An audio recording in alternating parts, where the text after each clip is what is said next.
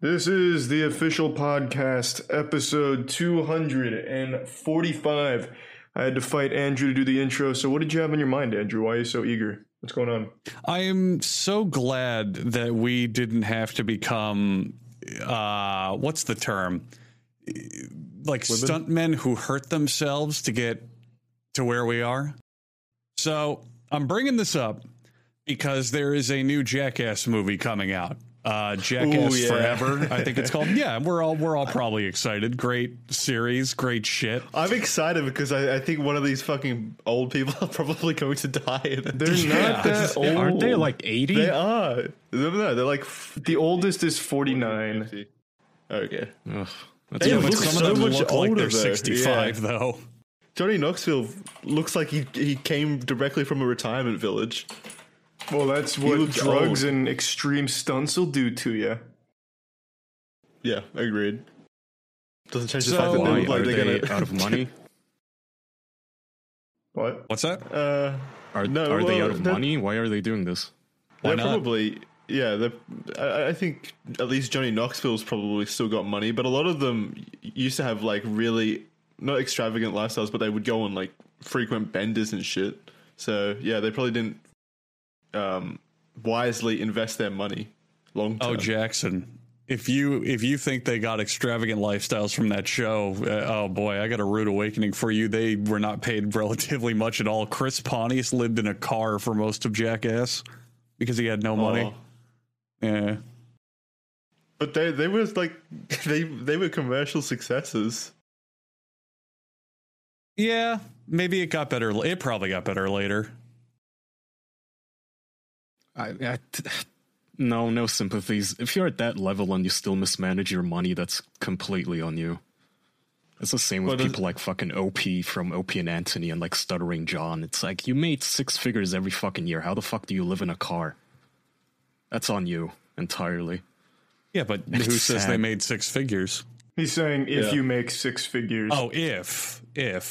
I'm talking generally with these people in the entertainment industry. I mean, sure, maybe he lived in a car for a few years, but these people were known globally. They surely made a lot of money after a while, at the very least. So if you mismanage that and now you're 50 years old, you have to slap each other on the ass cheeks and drink each other's cum on TV. It's like, have some dignity. That's sad. But that's what got them famous in the first place. Wait. Are you telling the men who made a career out of having no dignity to have some dignity? Yeah. I guess, yeah, it just...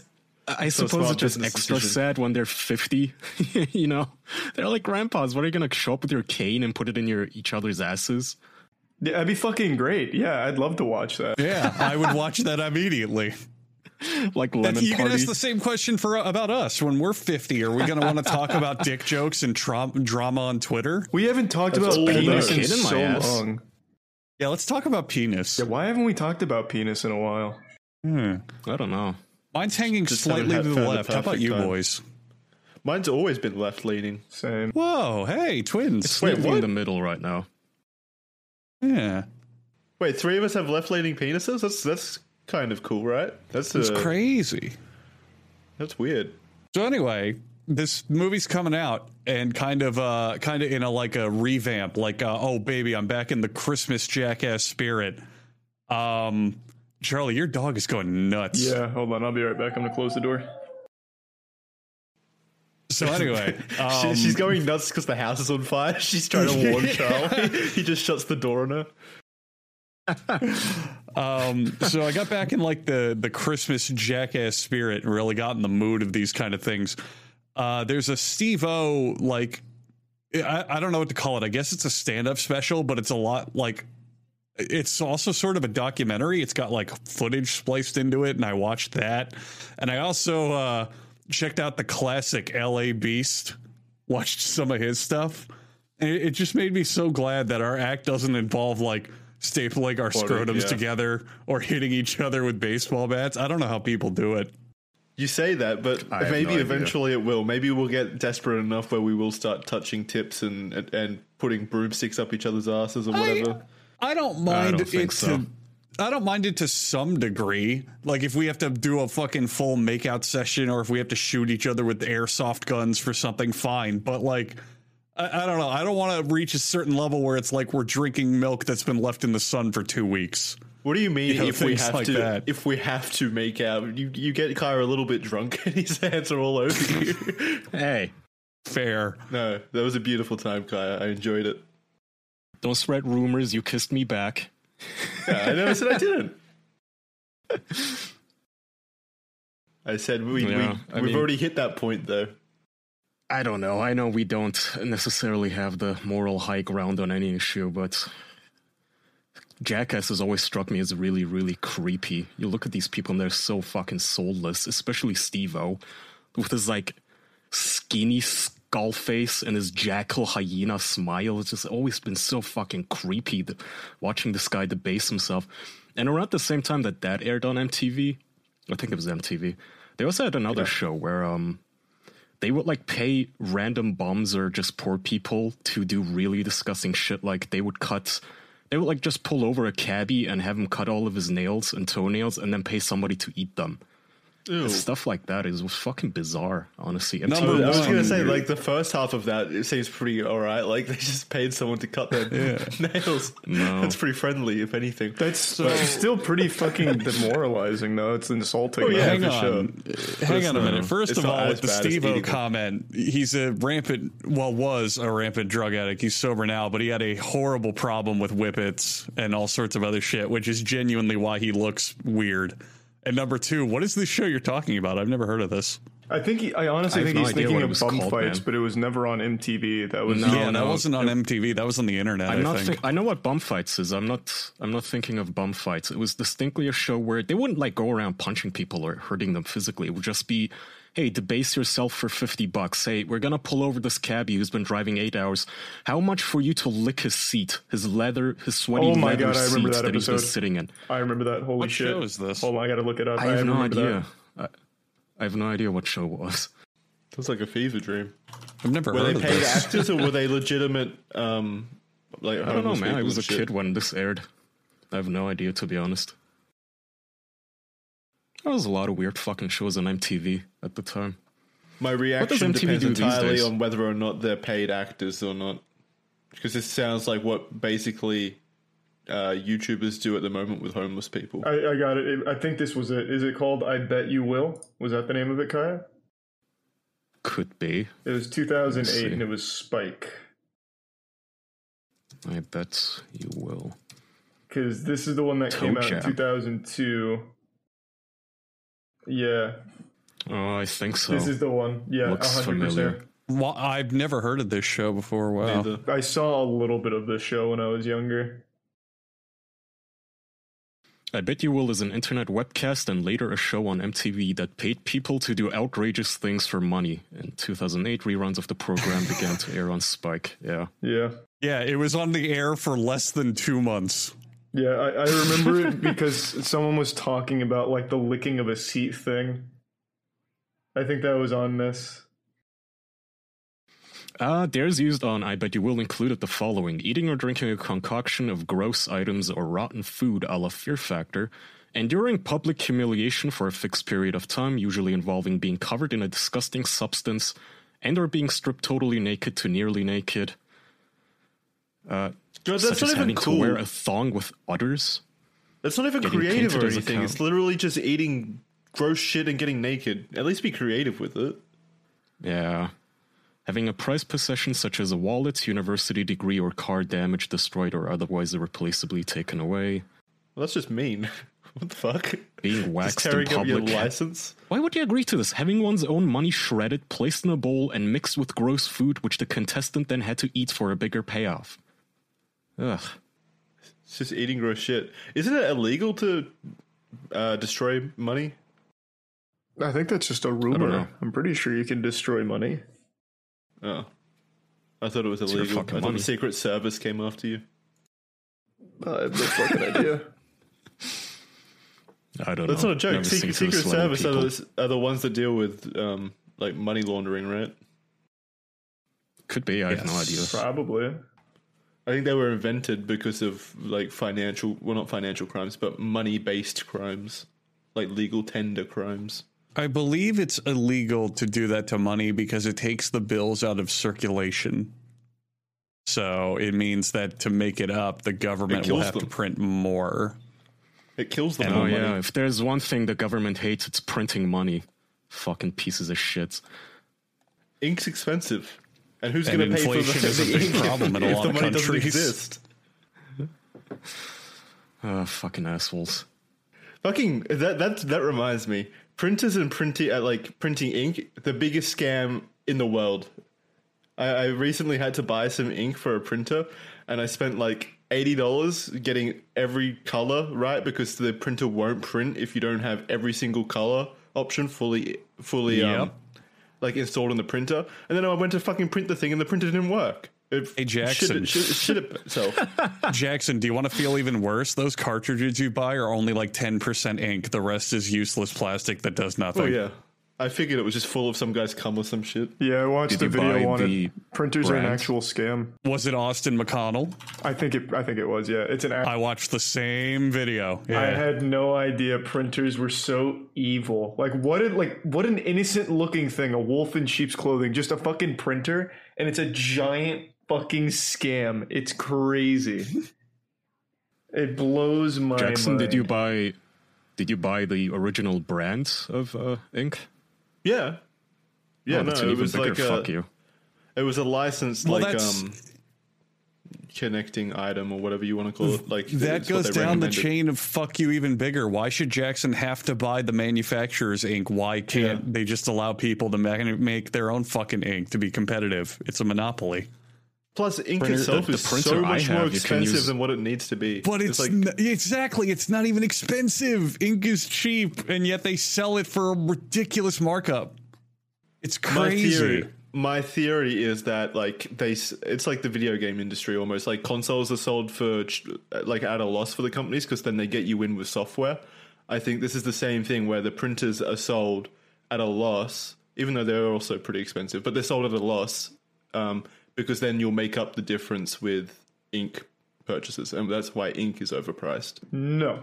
So the reason why ink is so expensive is because they can get away with it. You see, the printer, I don't think they're manufacturing at a loss, but the printer won't print unless you have every color, and even if you're only printing black and white like text, they're still draining some of your other ink cartridges just for the sake of getting it low, so that way you have to buy more ink over and over again. So buying a printer is just a long-term investment because you have to keep buying new ink so frequently by design. Well, no, buying a printer is a short-term investment since they break every 3 months anyway, so you have to buy a new printer too. It's a classic business model that's been around for a long fucking time. You don't make money off of the razor blade handle. You make money off of the razor blade replacements. Well, that's what I'm saying, but Charlie is also saying that you make money. They make money off the printer themselves. I have to imagine they do it. I really don't think they're selling them at a loss. They don't need to. Printers are already extremely expensive. It can't be that difficult to manufacture. I don't know. I like mine. It's, works perfectly. It works with knockoff cartridges. The one thing I still do hate, though, is just the fucking software, man. It's 2021 and you still have to hassle with this fucking garbage so much. Like, oh, hook it up to your Wi-Fi. Connect wirelessly from your phone. Yeah, it doesn't work, though. Like, it never fucking works. Every once in a while, I have to actually reinstall the goddamn driver. It's so bizarre that it's just not a plug-and-play solution like everything else on Earth. Well, printing in general always seems like there's some kind... Well, in my experience anyway, there's always some kind of issue. When I go to print something, it takes, 10 times longer than it needs to be. Like, you would think that you just click a button and the ink magically gets put onto the page and it comes out. That's what I fucking paid for. That's what I paid out of the arsehole for. But no... It comes out all torn up and shit, spat out. The fucking printer's just tearing up my paper as I feed it, basically. I think I bought a shredder. Maybe that's the issue. I think you just bought a shitty printer. No, probably. All printers are shitty. What are you printing out anyway, Jackson? Just for my house, he's printing out his house. Yeah, 3D printer. One material at a time. My wallpaper. Yeah, no, it's just contracts for the house, stuff that I need in paper. Yeah, it's a scam from top to bottom. It's legitimately just it's fucking infuriating. Not only is that a scam, but ice cream machines at McDonald's are actually the exact same scam, but on a larger scale. Of course. Well, they're basically just printers, but for milk. So it makes sense. What are you talking about, Charlie? So there's that video you and I watched on the printers, Andrew. A guy did one for McDonald's ice cream machines because he was wondering why they're always broken. I don't remember the exact number, but I think only 5% of all ice cream machines at McDonald's throughout the U.S. are actually functioning at any given time. And that's because, yep, they're manufactured to be shitty. They are made to break, and you're not allowed to fix it yourself. When it breaks, you have to call their authorized repairman to come repair it, which is an expensive cost. So they break all the time, because then the franchise owner has to then get it repaired by their guy. So they're constantly getting paid to repair the machines. Yep. It's crazy. That makes a lot of sense. I knew about that as well. And another thing I also found out that a lot of people don't know, which compounds to the problem, is the machines are entirely automatic on their schedules. So the machine will just say, oh, it's time to clean myself now. And there's nothing the employees can do to change it or stop it. Ice creams are the first thing that have sentience in our existence. It is time to clean oneself. Let's say the machine, it's like 9 p.m. and it goes, oh, I'm feeling particularly gunky. I'm going to start my cleaning cycle. And that takes 45 minutes. There's nothing the employees can do to change it or stop it. So if you want ice cream, then you're fucked. And then during the cleaning process, it commits suicide or whatever. So that now you need a repair technician to come. That's pretty much how it works. Yeah. And I assume the franchises aren't allowed to go with a different brand. They have to use the McDonald's machines. They have to use the McDonald's. Yep, they have a partnership. Yeah. What's more insulting is the brand that they use for the ice cream machines is the same brand that makes pretty much all the ice cream machines for other places. Like, I think Costco is their other big one, and that one never breaks. So they have, like, actual usable, high-quality ice cream machines, but for McDonald's, they extort them by giving them machines that they make to break. And when they update it, the crazy thing is they do updates for those machines at McDonald's that make them even more unstable, so that way they break more often. Is there like a positive to that for the consumer? Like maybe it produces really good ice cream now. No, it's literally just because they keep making money off the repairs. Well, so it fucks the franchise owners. God. Fucking the ways the companies make money are so goddamn scummy. I hate it. Ugh. Yeah. It's so from what I understand, McDonald's, like the corporate entity, they are more or less like a real estate company as opposed to a fast food company, because they make their money off of the locations they buy and then rent out as franchises. They don't actually like them. What I'm saying is they're more of a real estate company. So they're not in the fast food industry. So they probably don't even know what ice cream machines are. Mm. Plus, that's like you said, that's how they make their money. Well, isn't that the tenets of an expanding business? Eventually, you don't like care about the lower level. You're making money purely from the higher operations. Yeah. Like the CEO of McDonald's doesn't give a flying fuck about any of the personal employees' schedules or the work they have to do. He looks at all the restaurants and goes, well, they're making this much money. Can I build one here to make more money? What if I change this policy? Will that help? I doubt they even care about how much money the individual stores are making, since that goes to most of it goes to the franchisees, because they already get money from the franchisees from like paying for their rent or their franchise fees or whatever. I think. Right. I mean, as you go up the chain, you're just going to look at higher and higher level operations, you know? Yeah. You know what's not built to fail, though, Andrew? Yeah. I think you know. Oh, I know. Tell me. I know. Tell me. That would be Raycon. I mean, let me ask you a question. Could something with a 32-hour battery life fail you when you want to listen to what you want for a really long time? What's that? I can only fail it. Exactly. You can only fail it. Yeah, don't charge it. Leave it somewhere where it doesn't belong. That's your fault. Disappointed. I mean, let's get down to the facts. Raycons come with a 45-day happiness guarantee, so you really just can't lose. You can fail if you, for some reason, don't enjoy your Raycon purchase, but Raycon, they've got you covered. So maybe to the fun little listeners at home, I should explain what Raycons even are. I mean, when the world's getting too loud, there's something that people usually love to do. They like to tune things out. They like to plug their fingers in their ears and go, la, la, la, blah, blah, blah, blah, blah, blah, blah, blah, blah. Well, what if I told you there's an incredible new invention so that when the outside world is too loud, you don't have to plug your fingers into your ears. You can put something else in your ears. And that would be Raycon wireless earbuds. You can listen to things on them. Music, podcasts, a recorded soundtrack of you going la, la, la, la, la, la, but with a live orchestra. And let me tell you right now, Raycons are the best way to listen to that oddly strange recording that you have hidden somewhere on your hard drive. They start at half the price of other premium audio brands, but they sound just as good. They also come with a bunch of different gel tips for your comfort, and unlike other brands, they won't stick out of your ears and look really weird. You can create your own soundtrack with Raycon right now. The official podcast listeners can get 15% off of their Raycon order at buyraycon.com/OP. That's buyraycon.com/OP to save 15% on Raycon wireless earbuds. Buyraycon.com/OP. Nice. Very nice. I had a topic. I forgot about it. Take that. Have you guys heard about Apple is now going to scan your phones for child porn? What the fuck? What? How?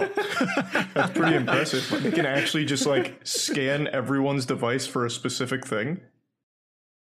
Yeah, so this is a common thing that websites already do. Basically, law enforcement agencies have a database that they share between them of all the hashes of certain images. And a hash is basically... you take a photo and you distill it down to a string of numbers and letters, and that represents the photo. And so they have this database of like all the child porn that is known to them. So it's these giant companies are just trading child porn like Pokemon cards? No, well, they're not. They don't even have access to like it's not the photos themselves that they have a database of. Like I said, they only have access to a database of the hashes. So what they do is they scan every fucking photo.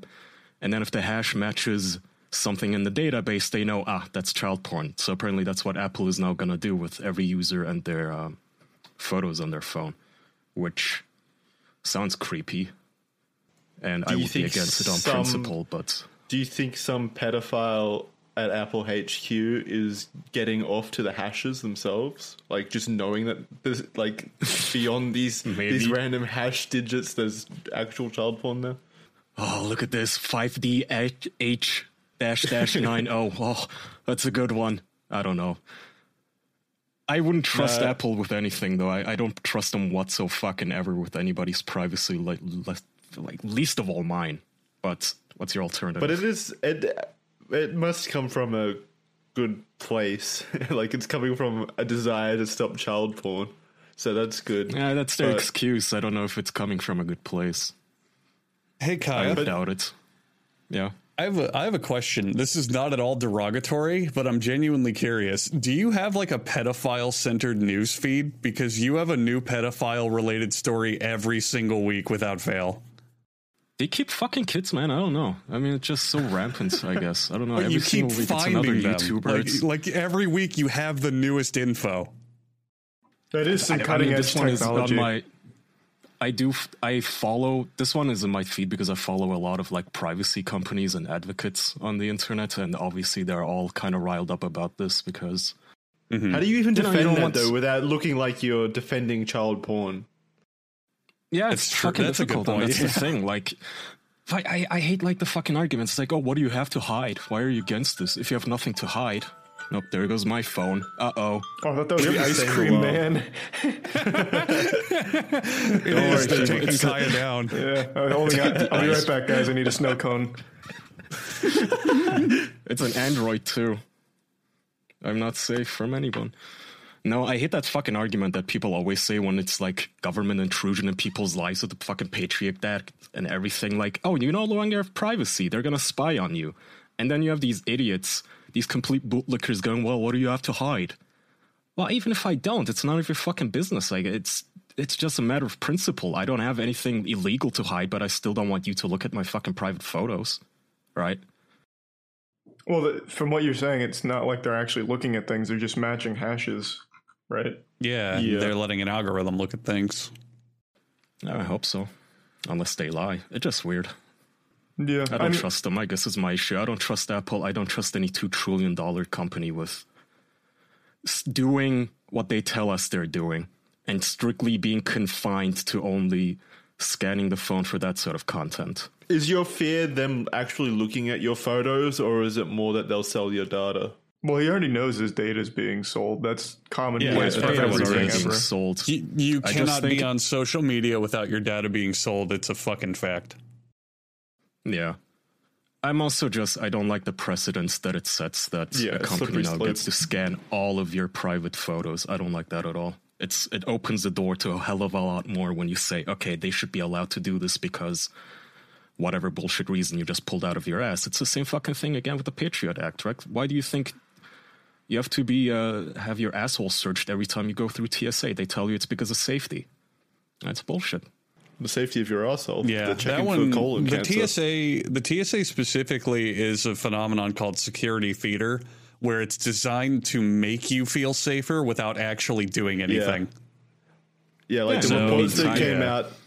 The reports that came out, like pretty close to after like those kinds of things were implemented, said that it has no actual effect on aircraft safety or anything like that. If a terrorist was willing to fly a plane into a building, he's going to get through that process pretty easily. Like if he's that willing, their success rate is like abysmally low, and it's the idea of we just like feel better with these things. For example, let's say you have like a toolbox and you put some special secret shit in there, and then you put a padlock on it, and you're like, well, no one's getting through this without the key. People who really want the toolbox could get a crowbar, they could get a sledgehammer, they could break the box itself open, they could anything.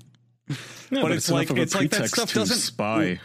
It doesn't fucking protect you because the people who want to get into it are going to find a way, you know? Yeah, he's right. You know, Apple looking at child porn isn't going to stop child porn from existing. If anything, it might even promote child porn existing. Like maybe like the porn, what do you call them? The pedophiles will produce more content because they think they've got an audience now with robots over at Apple HQ. They get turned on from the algorithm spying on them. Yeah. Pedophile voyeurs. I don't know. It also seems very easy to get around. I mean, if you change a single pixel, wouldn't the hash also change?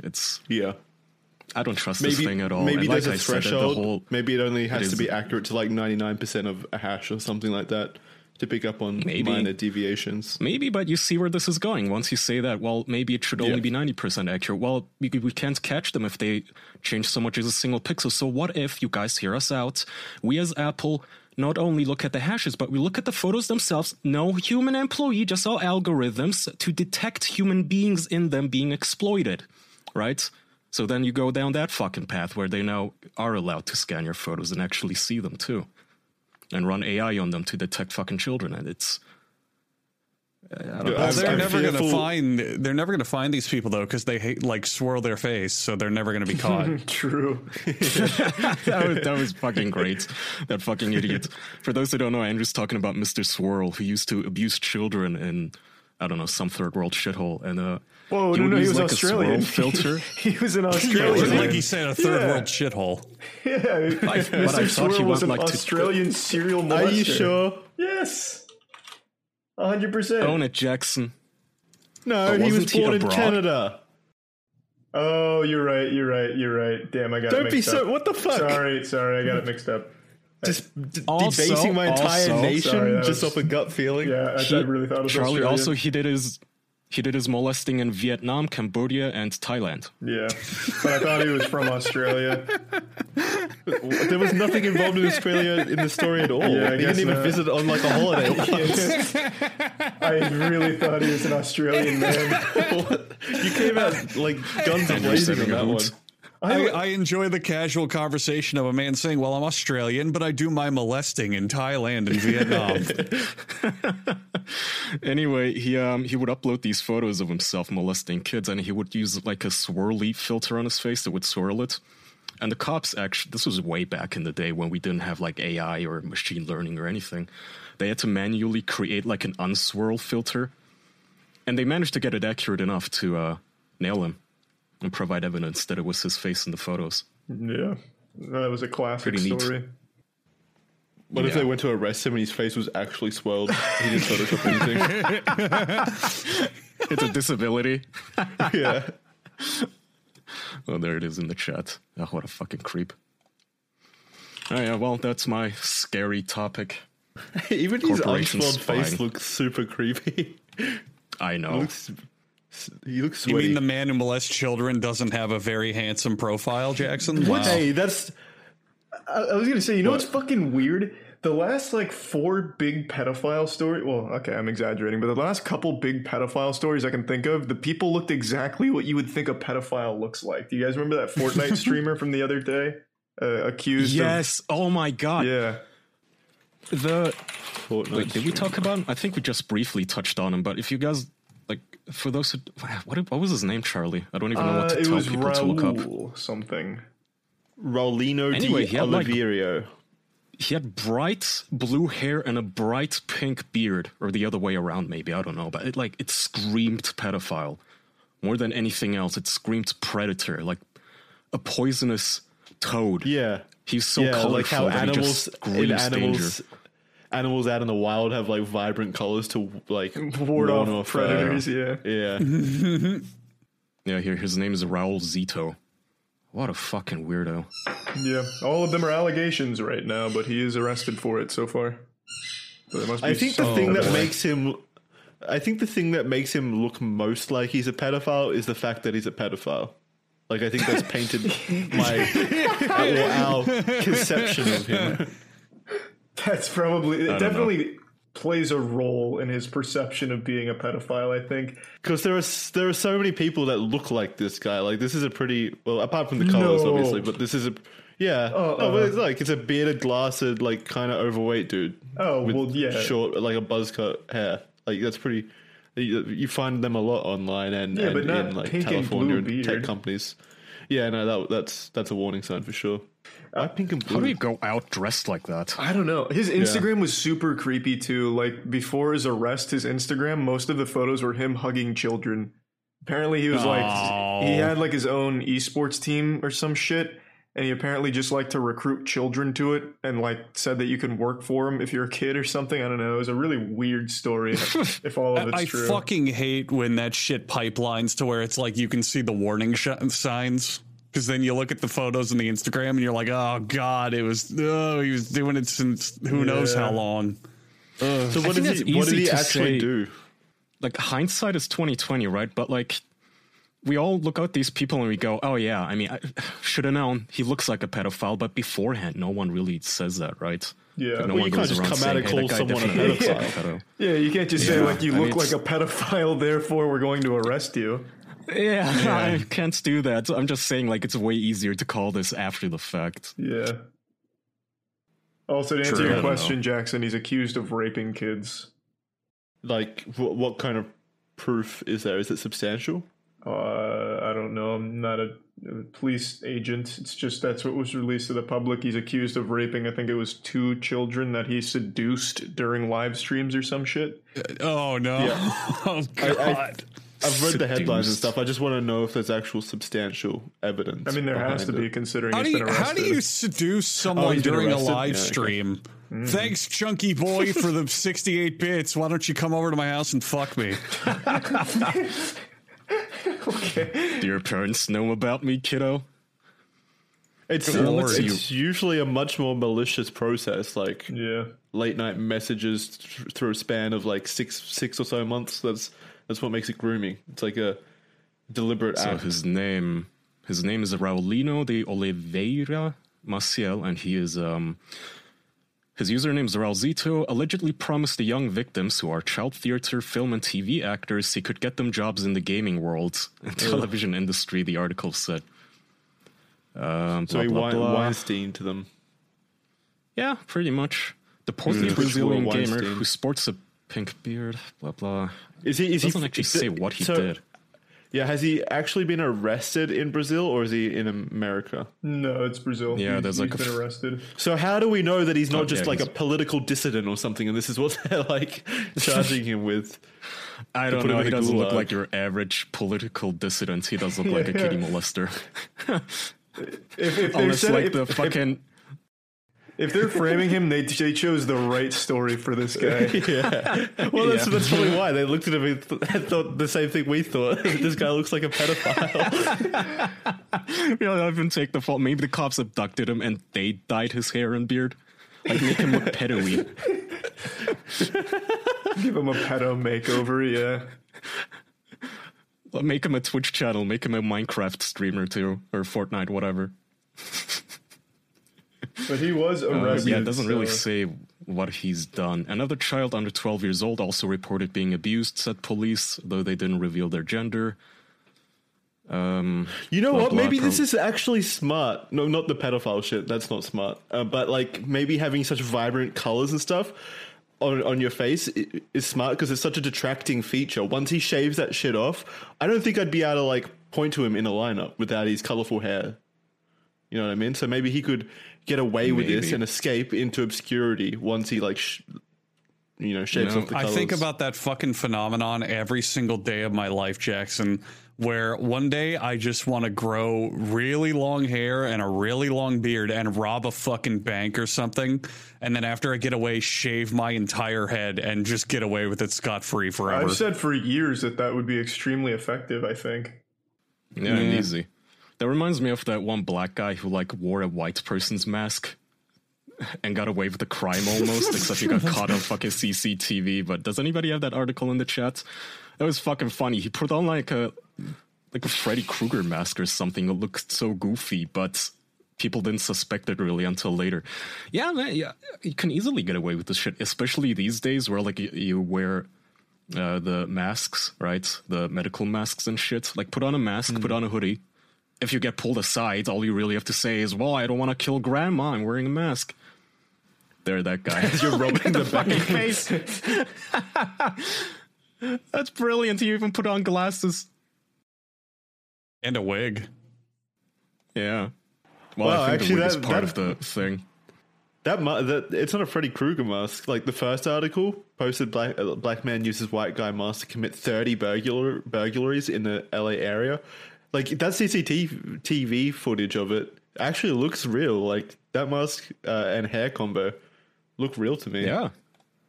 Like if you didn't tell me that was a mask, I wouldn't be able to pick up on it.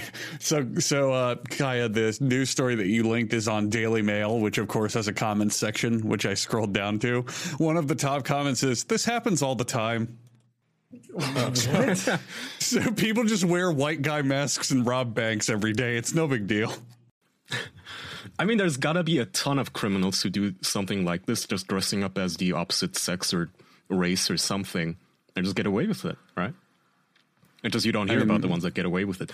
So, Andrew, hypothetically, let's say you grow out your beard and your hair, you commit a crime, you rob a bank, Bonnie and Clyde, you run off into the sunset. What would you use to shave off your beard at the end? Harry's razors, of course. You bet. Oh my God, if I need to get every single piece of my hair, my beard, my head hair, my eyebrows, my eyelashes, my mustache, even my big boy hair, let me tell you something, I'm going to trust a big boy product known as Harry's razors. Harry's delivers a close, comfortable shave at a fair price, still as low as $2 per blade. Harry's blades are designed to stay sharp. In recent studies, guys who shave 4 times a week said their 8th shave was as smooth as their first. The Harry's team combined a weighted handle with their signature German-engineered blade cartridge. Smart, simple, and sharp. Gives you a close shave along your entire face. There's a 100% satisfaction guarantee. They offer a money-back guarantee if you are not satisfied with your product. Harry's is giving the best offer to official podcast listeners. New Harry's customers can redeem a starter set. You get a 5-blade razor, weighted handle, foaming shave gel with aloe, and a little travel cover. So while you travel the world going on globe-trotting shaving adventures, you're never going to worry about losing your Harry's products. That's a $13 value for just $3. There's truly never been a better time to try Harry's. Go to harrys.com/official. That's harrys.com/official. Try Harry's today. Thank you. Kaya or Jackson, I think. Is there a slight echo from us talking through one of you guys? Maybe it's Charlie. I don't know. I'm not hearing an echo. I'm also not hearing an echo. I kind of hear myself doubled over through someone else a little bit. I don't know. Maybe not. Well, wait, let's figure this out.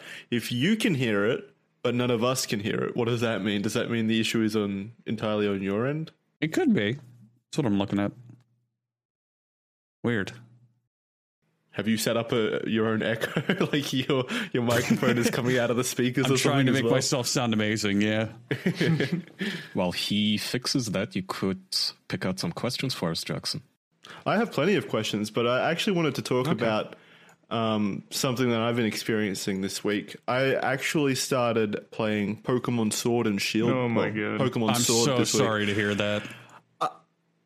Yeah, I was going to say, I think this might be my most controversial opinion of all time, and I'm going to get so much shit for this, but I'm going to kick you out of the server, Jackson. I know, I knew this was happening. I think, this might get me the most shit of anything. I think it's an okay Pokemon game. I've disconnected Jackson from the call. I'm done listening to him. Fuck you. I said that at the time, and I ate so much shit for it. I said, who gives a shit? It's a fucking children's game, and the standard is lower, and I ate so much shit for it, even though it's just a mediocre fucking game and not the end of the world. You're late on your opinion, Jackson. What makes it is Jackson still alive, or has someone killed him? Is he still here? No, he's not in the call. He has not rejoined. Oh. Oh, okay. Is he aware of this? I don't know. Okay. There he is. All right. Hello? Okay, there you go. You fucking idiots. I was talking for like 2 minutes then. That's going to be in the episode. Oh, God. Well, what were you saying? Defend your bad taste twice. Jackson. Really double down. I hate it. Pokemon Sword sucks. It's the worst game ever. There it goes. Can I stay in this call now? You sensitive little bitches. Can't handle opposing opinions. You'll remember in my moist meter, I said something that I still believe is true. I said it is just the complete safest, laziest Pokemon game ever. It is just a normal 20-year-old game that they've taken content out of and added nothing, and that makes it insultingly Actually, I think the things that they added were pretty good. What did they add, Jackson? Yeah, what did they add, Jackson? Well, I like that the tutorials are like mostly skippable now. Like you can just breeze through it if you already know stuff. You're not forced into like how in Generation One they literally only gave you one tutorial and that was it. Yeah, but then every game after that is just filled to the brim with fucking tutorials. There's no random encounters, which I like, so I don't have to fight Zubat 60 times in one cave. Did you play the same game I did? There's random encounters anytime you leave towns, like normal. No, did you? There's a whole area of the game to get dedicated to wild encounters, the wild zone, or the beginning area. No, but what I mean by random encounters is you can skip them. Like it used to be, every time you walk through tall grass, obviously you didn't have a choice; it was going to pop up. This you can skip. You can completely avoid random encounters. Yeah, but you could always just buy repels in the games and do the same thing. Yeah, but that's what I mean. Like they've just streamlined a lot of things in this one that make it feel better to play. Obviously, like the shit, like them removing 400 Pokemon and being generally lazy developers is bad, but I don't think it's the worst Pokemon game either. What's the worst Pokemon game then? The worst mainline one that I remember is probably Black and White. I did not like Black and White. Wow. Holy shit. Did you like Black and White? I think it was good. So a lot of people love Black and White and consider it the peak. I like it a lot. Yeah, Black and White's beloved. I don't think it's the worst one at all. I don't even think it's remotely the worst one. It's one of the better ones. It's definitely it's not as bad as Sword and Shield, but I also didn't like it that much. Absolutely not. I hated it way more than Sword and Shield. I liked Black and White, the second versions. They were pretty good adjustments of it. But the first Black and White fucking were so boring. It sucked. I didn't like them at all. Well, anyway, this is definitely going to get me a lot of shit. Did I get kicked from the server again? No. Every time I hear silence, no. Okay. It's just baffling to hear you say something so controversial. So brave, though. Really, it is very brave. When you were disconnected, Jackson, I made your moist meter. I made your point for you, so I'll probably be your lightning rod. Well, no, that's not good. What point did you make? That you're right, and that was at the time way overblown man-baby rage that led to it being reviled as the worst game ever produced, and it was fucking cringe. That's definitely what I mean. Like, I went into this thinking, from what I heard from both Andrew and Charlie, this was going to make me visibly, like, ill, and it was going to be the worst gaming experience I've ever had. It's definitely not close to being some of the best Pokemon games, but I also don't think it's the worst one, and I don't think it's as bad as I was led to believe. How many Pokemon games have you played prior to this, Jackson? Every single one of them. Every single mainline one, at least. I think you're forgiving. No, apart from like the what do you call them? Fucking blue and red. The very Omegas. First ones. Oh wait, what? No, the very first games. I haven't played the very first games. I think like that you're looking ones. At it in a vacuum. And that's the problem. Kaya and Jackson are looking at it from like, oh, as a game, it's okay. You take a video game, it's a new video game, it's fine. It just is. But Charlie and I are looking at it as it's a sequel in a franchise that's like 25 years old now. And in terms of evolution and innovation and additions, it's done nothing. It's gone backwards. It's gone downhill. I'd say the opposite. I look at it within its context of it being a children's game. That's just it. You can't have that many expectations of this. And it's like, I hate that argument. Sam, I also hate that because otherwise all Disney movies are dog shit. Like, you were the fucking lightning rod for me, you son of a bitch. Shit. You better not have brought that up when you were defending my opinion. I don't know, because I wasn't here. You better not be using shitty arguments like that when I was gone. Calm down. Opinion. See, this is it. Now, this is again the Reddit moment of like making 5-paragraph rage posts because somebody said get over it. It's fine. It's a fine game. I mean, again, just like Jackson, from all the shit that I heard about it, at the time when it came out, my girlfriend decided to play it. It's like I expected her fucking face to melt off like Raiders of the Lost Ark or something. It's like, no, it's whatever. It's a mediocre game. It's normal. Yeah, but they shouldn't. Just because it's for kids doesn't mean that it should be okay to be dog shit. Just because something's for kids doesn't mean it needs to be bad. Not bad, just mediocre. The standard is lower.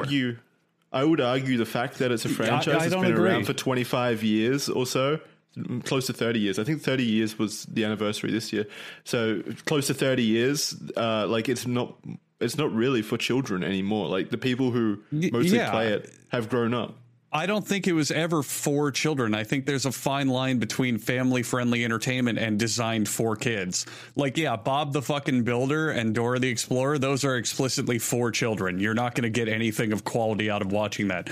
But shows like Pokemon, Power Rangers, fucking Disney movies, those are things that anyone of any age can enjoy to the same degree because they're interesting stories with well-written characters, or they're games that are fun to play. I think automatically saying this needs to be rated. Wait, what? I think you're just saying that because it's a franchise you like, and immediately when it comes to Bob the Builder and Dora the Explorer, you put it down as dog shit children's entertainment. That's bad, of course. It's very different. One of the shows explicitly teaches you how to speak Spanish, whereas the other one doesn't. Yeah, it's not really comparable. Pokemon's not like teaching you what the letters of the alphabet are through its episodes or anything. There are spin-off products from it that do, but the mainline games of Pokemon are not sitting there going, okay, time to learn vocabulary. Or can you spot the door? What explicitly makes Pokemon a childish thing to you? Is it just the fact that there's cute creatures in it? No, it's the fact that I was like 10 when it came out, and the whole show is a children's anime. For children. So Kaya, let me ask you a question. It's so bizarre. It's so bizarre that like you guys are defending something you used to watch at 13 and that teaches you like the value of friendship and happiness. It's like My Little Pony just as an anime. So I wasn't born when the anime came. Like, I'm not trying to put you down for it. It's fine. No, I don't hate my childhood. I'm just saying it is made for children. And it's fine to admit that. I think you are very, very hung up on not wanting to admit that it is a franchise mainly aimed at kids, who make up the vast majority of its, consumer base. I think you're hung up on thinking that adults can't enjoy things made for all ages. Yeah. I mean, you can, but you guys are just I don't know. I think you're picking and choosing the stuff you like over others and going, no, this is actually for all ages. Yeah, Pokemon is for all ages. They have literal age brackets in their tournaments because there's so many adults that play it. Yeah, I think this... Somebody brought up Digimon. What the fuck happened to Digimon? It's making a comeback. It's still going. Yeah. What do you mean? Can I finish my fucking... I wanted to talk about my Pokemon Sword experience. God, I want to finish it by saying that the story... Jackson, you need to work out more. You should use Fitbod. Oh my fucking god. Yeah, put down the fucking game and get fit, nerd. Jackson, calm down. Yeah. Take a breath. We'll come back to you after this important word. Was Fitbod made for children? That's the only way I'll do it. There's no perfect body that anyone can achieve, but what we can continually do is become a better version of ourselves. No workout is one size fits all, which is why Fitbod's going to create a fitness program that continually adapts to you, so you can stay challenged with new exercises, pacing, and intensities.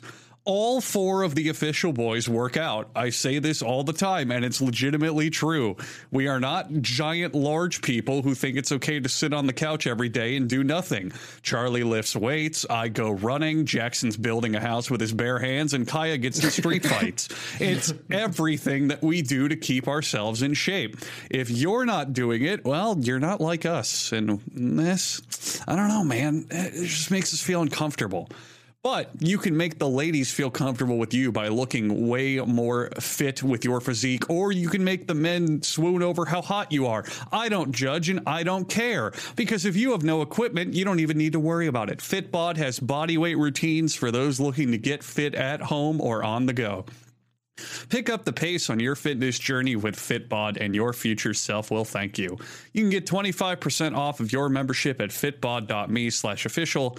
That's 25% off at Fitbod.me/official. Thank you, Fitbod. Go ahead, Jackson.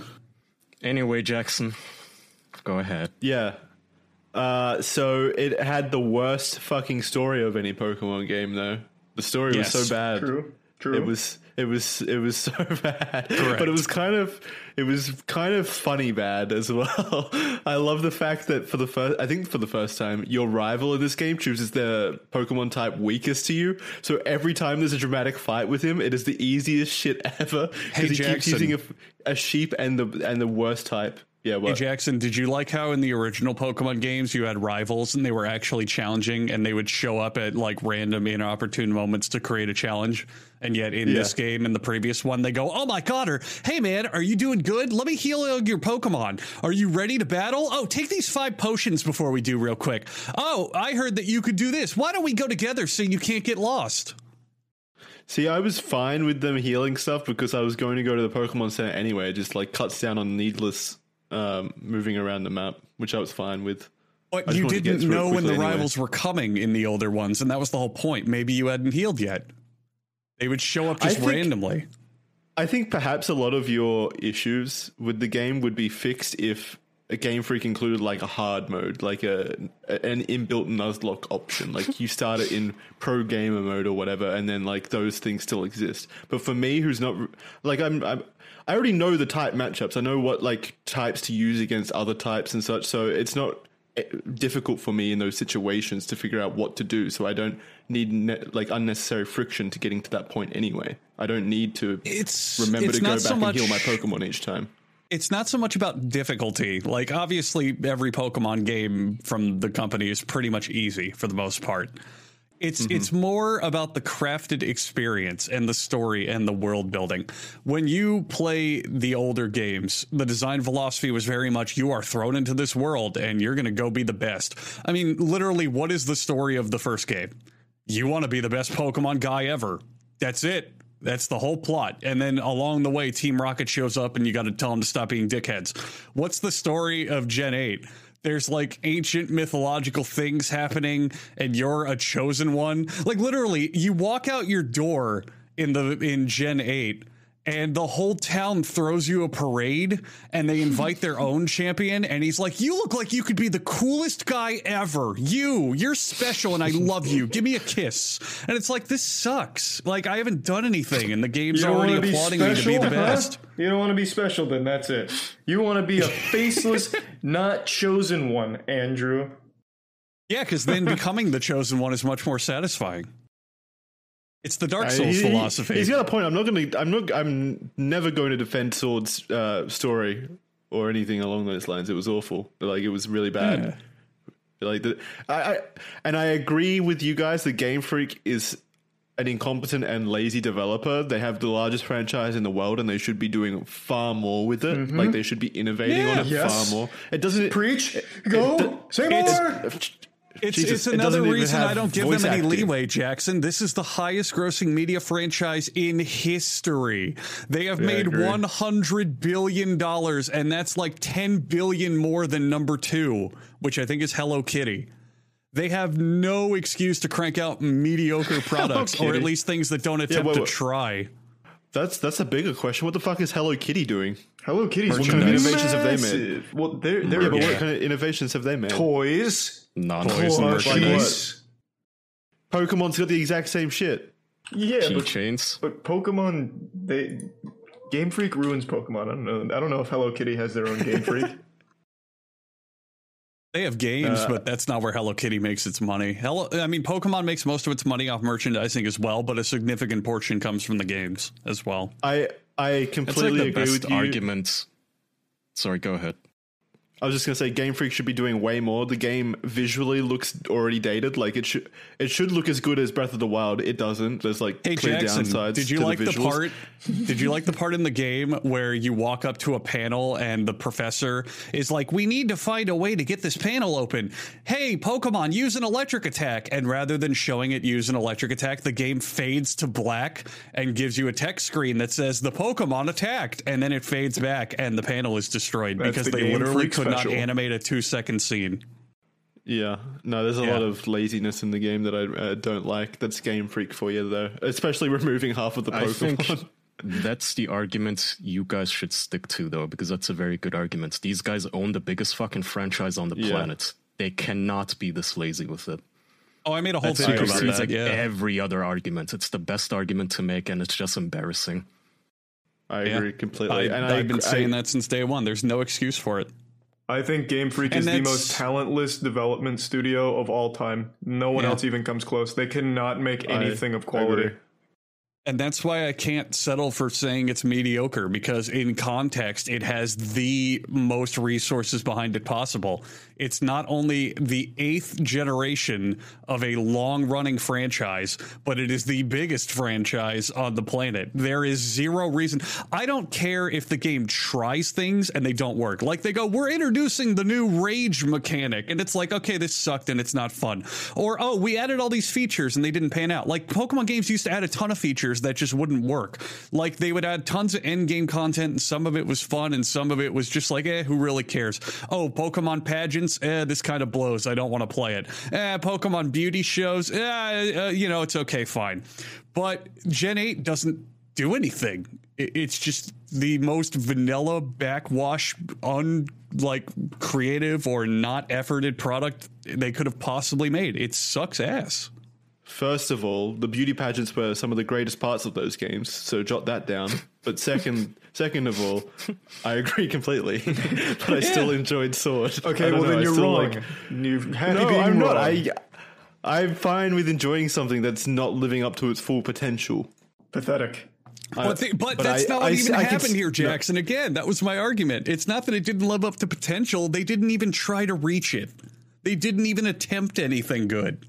Well, no, yeah, I agree. But do you remember when Game Freak, when they came out and they said, "Oh, it was really taxing and tiring making all these Switch models, and that's one of the reasons we cut all the Pokemon," and then the fucking leakers found out it's the copy and pasted models from the portable games? Yeah, what the fuck? That was a pretty... They didn't even try. Then they sold an expansion pack that each expansion, there were 2 expansions, added 100 Pokemon back into the game each. So they were basically $15 each? Yeah. Existing content. No, I agree. Lord. Game Freak is one of the worst video game developers by far. There's so much potential here that they should be reaching for, but I still enjoyed it. I don't know what I've some of the changes in the game that were there created a less obtuse experience for me, and I enjoyed that a lot more than I had in the past. I don't know. And that's fine. And Jackson, here's the thing. You are allowed to enjoy things and we are allowed to hate things.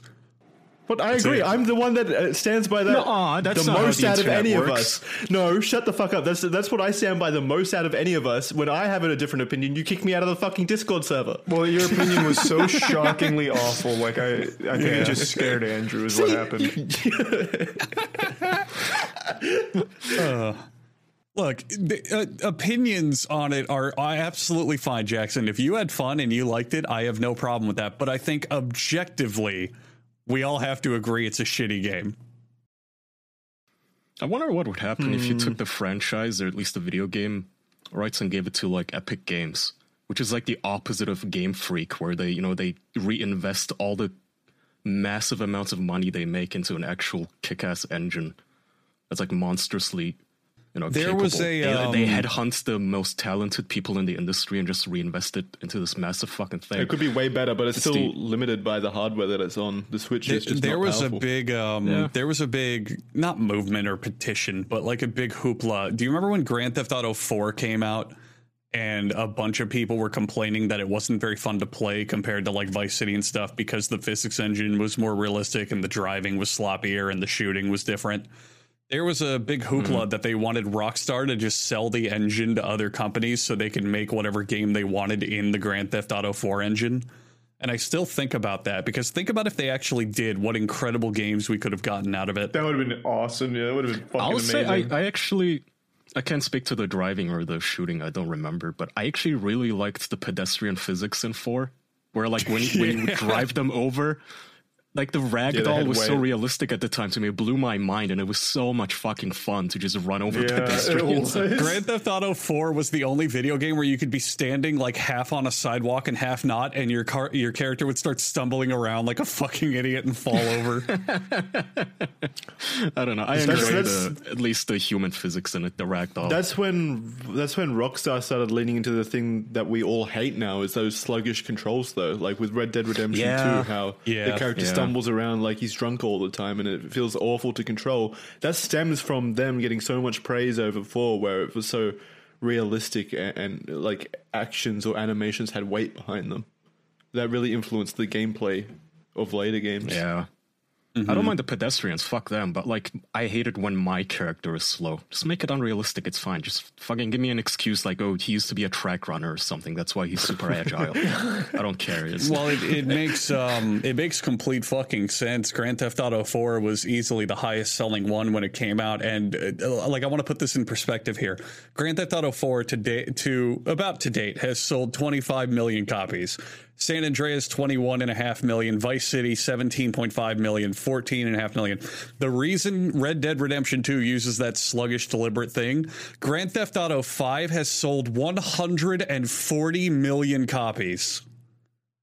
They are never backtracking on that formula again. It has absolutely succeeded. Well, I think Rockstar is actually pretty admirable in that front. They know what works for them and their audience, but they still do make changes to aspects of their game. They're definitely not a Game Freak. No, absolutely not. Not even close. So even in overwhelming success, they still aren't allergic to changing it up every now and then. Like that, some of my favorite gaming experiences are from them, like LA Noire and Bully, and those aren't things that you would necessarily expect from like a GTA developer. So that's a good topic. That's a good topic. Are the Grand Theft Auto games only good as a sandbox? Because I've noticed something. I've been watching a lot of speedruns lately, and I watched like the Grand Theft Auto series, like a Vice City speedrun, a San Andreas speedrun. And the problems that people complain about in Grand Theft Auto today were there from the beginning. Like, the sandbox is excellent. Like, oh, drive here, do this, shoot these guys, play this, whatever, do whatever you want. That part is great. But the actual, like, main structured game is boring. It is so fucking boring. I've said that so many times. I think it's very boring. Drive to this location, have this same shootout, drive away, drive this person over here, do this and that. And a lot of the main missions just force you to play the sandbox tools. Oh, hey, we added a mini game where you golf. Okay, cool, I'll play that if I want. No, as part of the main story, you have to play it. Fuck you. I hate that too. I wish gamers would fucking stop raging at game journalists every time they recommend something like a 100% unlocked mode by default in every game, because I direly want that. I fucking hate it when I like download a game or re-download it, like Grand Theft Auto on my PlayStation. It's like, I don't want to play the fucking story. I just want a 100% safe game and I want to roam the sandbox, right? But you can't have that. Yeah. You can't even load in somebody else's save file. It fucking sucks ass. Just give me an option to unlock everything. And well, you know, you can Rockstar's... get around it with cheats and shit, but it's not 100%. It's like you don't get all the perks of having finished the story and everything. Rockstar's best business decision they could ever make is in the next game, Grand Theft Auto 6 or whatever, have a toggle at the beginning that says, I don't want to play the story. I just want everything open and unlocked. I don't want to be bothered with mission prompts. I just want the whole game at my disposal. Mm-hmm. That'd be perfect. That would honestly be a great feature. You can kind of do that by loading into online immediately, but even that, like, you have to go through a little bit of a tutorial, which I thought was weird. Yeah. That's just so dumb. People really need to stop raging with this shit, especially at like, look, we all hate journalists. I get it. But every time they write an article like, hey, give this game a easy mode or some mode where it's less tedious, they fucking freak the fuck out at these people. It's like, no. Yeah, some people just don't have that much time, man. People don't want to invest 100 hours into a fucking story they don't care about. Sometimes they just want to shoot for 20 minutes a day and be done with it. Yeah. Well, then they shouldn't be game journalists. I remember when I was a kid, I would play Grand Theft Auto 3 and I would never even do the main missions. I would just drive around and do random shit. Spawn in the tank and go wild. Yep. Go to the fucking garage down the street from your safe house, steal the sports car that spawns there and use it to run from police. Remember you could fly with the tank? Jet. You could fly with the tank like, too when you like shot it. A lot. All cars can fly cheat. No, well... No, I think it's by default when you spammed the shooting button, like the tank would accelerate so much from the recoil that it would fly like a fucking plane. Oh, really? I think so. Maybe you're right. Maybe it was a cheat. Man, we were really humble back in the day, you know, guys. I mean, shit. Such little things would give us so much joy. I remember when Vice City came out and they had motorcycles. My mind was blown. Like, what? Oh, motorcycles and Grand Theft Auto, and then, San Andreas does that make Grand Theft Auto a children's game? Huh? Does it make it a children's game since we were children and we enjoyed it a lot more than we did now? Does that make Grand Theft Auto a children's game, Kyle? Stick to the money argument, Jackson. Stick to the money argument. You're not winning on that front now. I will say, overall, the way that games come out and all of that is better, because I just remembered a decent story that's kind of related to that. It's because... those games were also buggy as fuck, like absolutely riddled with glitches. And Charlie, I feel like you out of all of us would have this experience. Did you play the original God of War on PlayStation 2? Not when it came out. No, I did. Okay. Did any of you guys when it came out? Okay, Jackson, I don't know when it came out. So when it came out, they later patched it in reprintings of the game, like when they issued new copies of it. But in the original printing, there was a glitch in the original God of War that you would play through the whole game and everything would be fine. You'd go through Greece and you'd fight the fucking demons and you'd go through the Pandora's Labyrinth and all this shit. And then you would finally fight Ares in the climactic battle for the God of War throne. And halfway through the fight, which is a big, like, giant sword fight, the game would just lock up. It would just crash. It would just sit there. And it was a known bug that would happen to almost every copy. And the way that you fixed it, thank God for the internet, is you would open the disc and leave the game sitting outside of the console for, like, 30 minutes. Until eventually it just progressed to the you died menu. And then it would work. And thank the fucking Lord I was able to look that up online without restarting my whole game or returning it or thinking it was broken. But now think about it. That would be patched out. If that happened in God of War 2019, they just release a patch and it'd be fixed. You wouldn't even have to know about it. Yeah. Mm. Yeah. Crazy. Shit, back in the day. I mean, the culture we have these days where nobody, you know, video game guides are no longer a thing. If you can't get past the point, you just go on YouTube or ask somebody in Discord. That's about it. Imagine all the games that are left unfinished because some poor 12-year-old kid on his Atari couldn't figure out a fucking fucked up puzzle. Yeah. Games were so hard back then to figure out where to go next. Holy fuck, those games were really abstract sometimes. They were brutal. Yeah. Yeah. Yeah. Do you remember games? Do you remember games where the map was so large and like unintuitive that you had to read the instructions to actually figure out where to go? Like the beginning would be like, you should start by going to this town and maybe talk to this guy to get a quest. It's like, okay, now I know. Thank you. I'd take that way over. Like, I prefer that far more than the typical Ubisoft map of like just radio towers everywhere. Don't bring up Ubisoft. There's a balance. To me. Don't you ever bring up Ubisoft. There's a balance. There's a balance. If you direct the player well, like I think Breath of the Wild does a great job of directing you where to go without explicitly telling you. But yeah. You know, there's a balance. You can do too much, you can do too little. I agree. In their defense, it's not really fair to compare game developers from like decades ago to today. I mean, they had to pave the road, right? They had to make the mistakes so everybody else could learn from them. I mean, I enjoy how it is today where you're kind of directed and they give you hints, like Last of Us did it well, where everything is yellow where you want to go. Do you remember the Dark Ages where you would just have a giant green glowing arrow at the top of the screen pointing where to go? Yeah. Fuck classic. I really like when it's cleverly built into the game too, like the Dead Space little locator thing. Ooh, I like that sound effect so much. The locator that they love. Ghost of Tsushima is also good. You can press a button and the wind will guide you, just like scenically blows in the direction where you're meant to go. I love shit like that. Clever design really tickles me pink. Yeah. One of my favorite bugs, Andrew, was from I think it was the 90s, early 90s PC game called, I think it was Myth from Bungie, little known developer, Bungie Softworks at the time. God rest their soul. Yeah, so that when they first released Myth, it had a not known shippable, but it had a bug on it that they didn't realize that completely destroyed people's hard drives. Like it completely destroyed their systems, and so they sent out 300,000. This almost bankrupted Bungie immediately. They sent out 300,000 copies of Myth, and every single one of those copies had that bug on it. So they had to recall everything, reprint it, and then re-release it. Did they have to pay damages to anyone?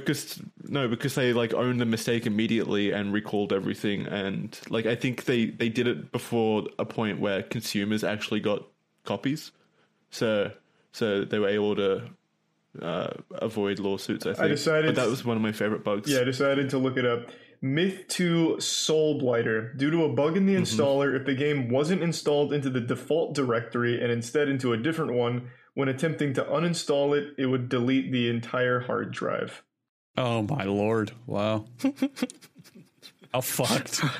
How do you make that mistake? I have no fucking idea. It sounds like a troll at the company. Game development, do you have like, especially in the 90s. Especially in the 90s. Like Andrew said, you're paving the way. Yeah. There's going to be a lot of mistakes on that road. Even AAA developers at the time, we were talking about Grand Theft Auto. Do you remember the human motorcycle glitch from Vice City? That was my favorite thing to do in the game. If you took a motorcycle, do you remember how in Vice City to change your clothes, you had to walk over little floating clothes icons that were in the world? Ugh. So if you took a motorcycle and you drove it to that icon, and if you hopped on the motorcycle and grabbed the clothes at the same time, Tommy Vercetti would morph inside the bicycle and he would be like running super fast at the speed the bike would go. And you could never fall off ever. It was my favorite thing to do. Go watch it. It's probably on YouTube. It's infinitely amusing. And it was great. That's cool. I love bugs in games, especially if you can recreate them. Yeah. So the rumors for GTA 6, I've heard that they're going back to Vice City. That's kind of exciting. Oh, I'd be very excited to see Vice City in current generation kind of graphics and stuff. Oh, that'll be beautiful, cool. Especially if they make it a little bigger. I think Vice City was kind of small. Well, limited by the time for sure. Yeah. Anyway, I'm excited for that. San Andreas is still probably my favorite Grand Theft Auto, though. Nothing will ever beat Vice City to me. I have fond memories of both. Say that again, Jackson. What's your favorite Grand Theft Auto?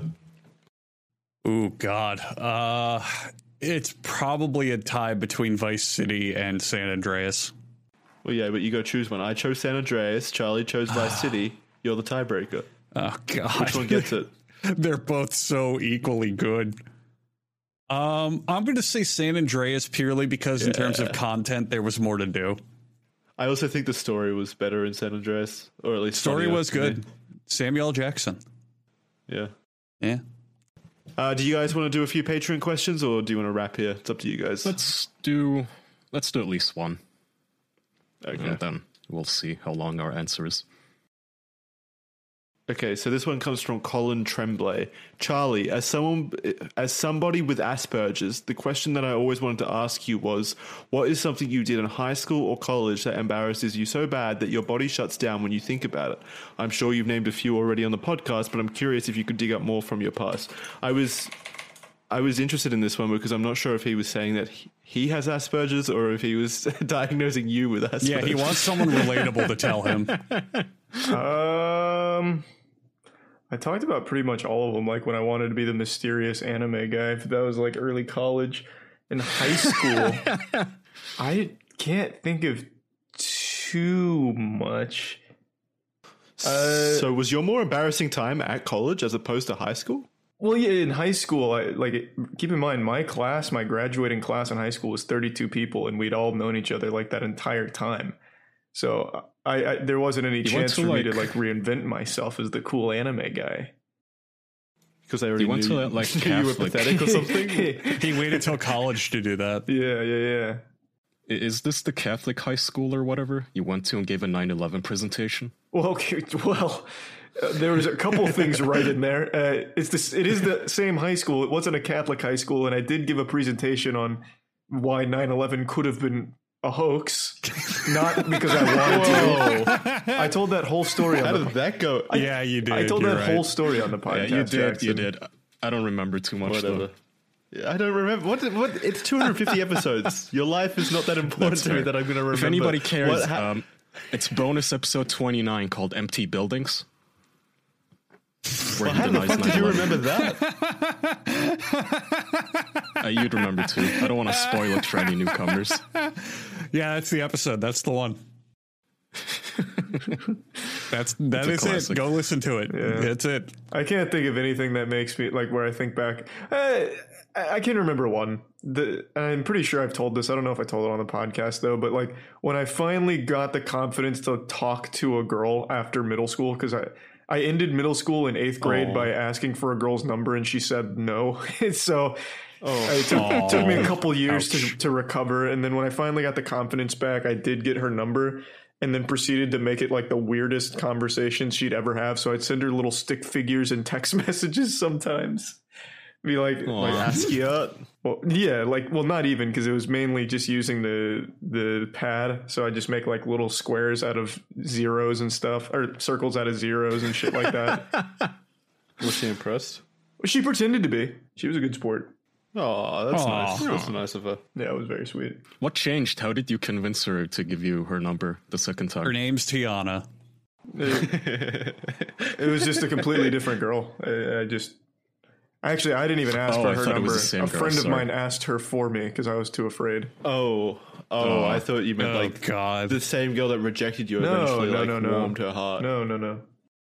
Do you think if you asked for that girl's number now, she'd be open to giving it to you? Do you think you've changed since middle school in a positive direction? From the girl from middle school, I have no fucking clue, man. Probably not. She'd probably be like, oh my God, it's that weird guy again. No, it's just got a YouTube channel. Yeah, that's cute. Well, so, all right, let me alter the question slightly. What would be your advice to Colin Tremblay, who it sounds like he either has Asperger's or something with Asperger's? What was in middle school potentially? Or what was his statement? What does he want us to bring up? He just wanted me to tell an embarrassing story, I think. Yeah. So. What's your advice to him to avoid embarrassing yourself in high school?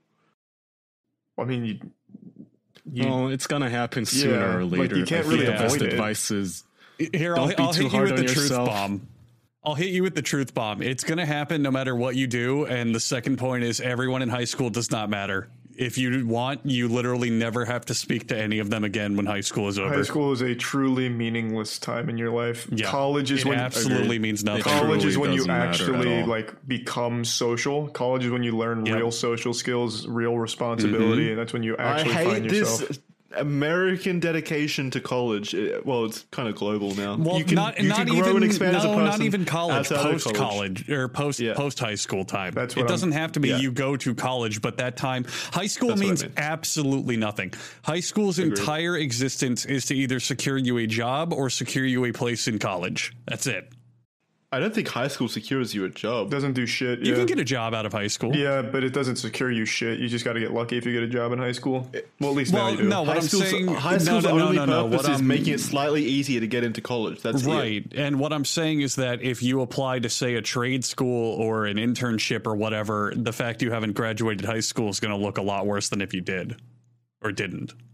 Actually, you know what? I think to some degree, high school is just training wheels for like the social aspects of college. At least it was over here. Like you're still learning to socialize with other humans. You're learning social cues and social norms and stuff that will eventually be useful to you in a broader setting, which is then college. The only point I was trying to make, kind of useful. The only point I was trying to make is that it's better for you to graduate high school than to have not graduated high school. Well, yeah. In pretty much any aspect. But as for high school itself, it means utterly nothing. Like there is not a single thing from it that carries over other than if it gets you accepted into a college. Other than that, nothing. I mean, for the four of us, do you guys talk to anyone you met in high school? I really don't. I talked to one. Not even college. Yeah. I talk to a couple every now and then. But I had a pretty like close-knit high school, I guess. You and I met when I was in high school, Andrew. I guess that kind of counts. I guess, but I was in college, so does it count? True. Groomer. Yeah. Yeah, Andrew fucking groomed me.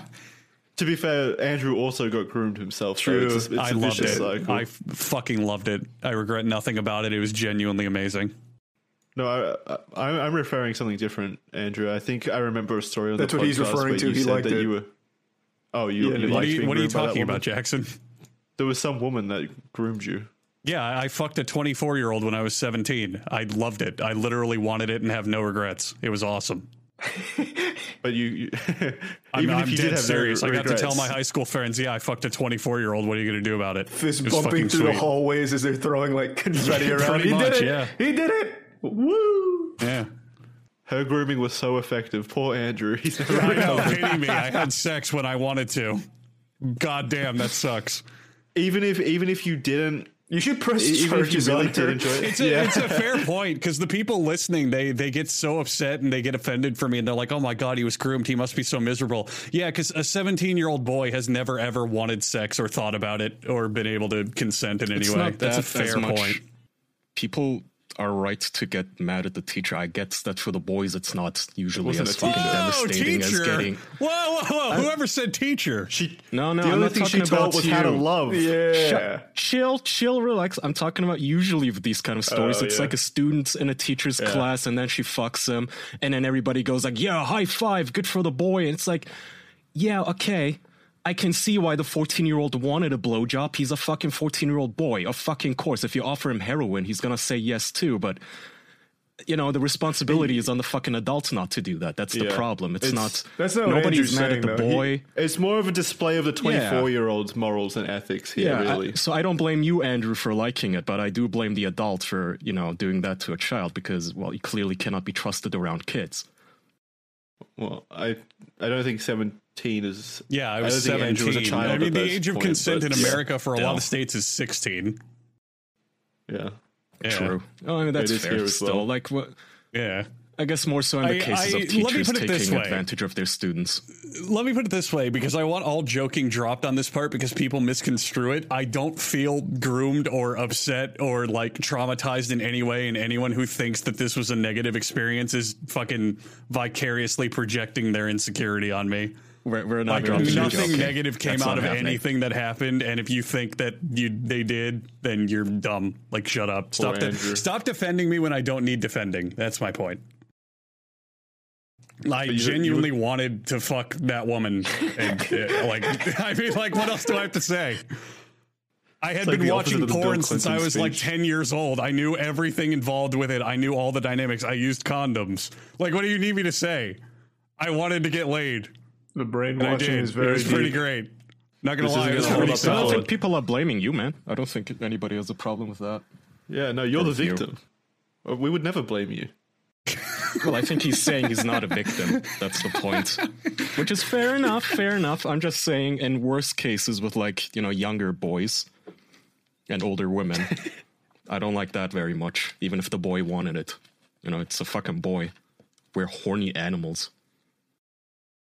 Yeah. Yeah, it was pure consent all the way around. I don't want people to ever think like I was assaulted or any of this is like I wake up in cold sweats. No. It was all consensual. It sounds like repressed PTSD. I don't know. I know. I can't bear the pain. It sounds like you're trying to convince yourself on anything. Yeah, I wasn't raped. So, I wasn't raped. Do you think this has colored your inner psyche at all? Do you think this has changed your perception of sex in any way? Do you think there were any negative outcomes to this? So, in terms of shaping perspective, no, I was already a giant pervert. I was already watching porn all the fucking time, jacking off constantly. Like none of this was like, oh my God, I can't believe finally sex, me? No, it was like I knew what a vagina looked like. It was fine. The one thing, just tell me about your psyche. The one thing that it definitely changed is it made me realize that sex is kind of overrated. And that's because while I liked her, I wasn't like super into her and connected to her. So you need an emotional connection for the sex to really be meaningful. Yeah. Like later in life, like, you know, in other relationships, it was like, oh my God, I'm having sex with someone I love. This is so much better. But it made me realize sex is a mechanical thing. It's like, it's nice, but it's not this world changing thing without attachment to it. Yeah. Nice. She really ruined you. I've got to pee very badly. Let's go ahead and wrap. Yeah, all right. Thank you, everyone, for listening to this week's episode of the official podcast. If you want to listen to the episode that we talked about briefly earlier, bonus 23 empty 29. Buildings or whatever the fuck it was called. Yeah, 29 empty buildings. You can head on over to patreon.com/theofficialpodcast, often described by critics as one of our best episodes ever, and you can go watch it over at patreon.com/theofficialpodcast. You won't believe what Charlie says about 9/11 in that one, so go check that out. Thanks everyone. Bye everyone. Thank you. Bye everybody. Bye bye.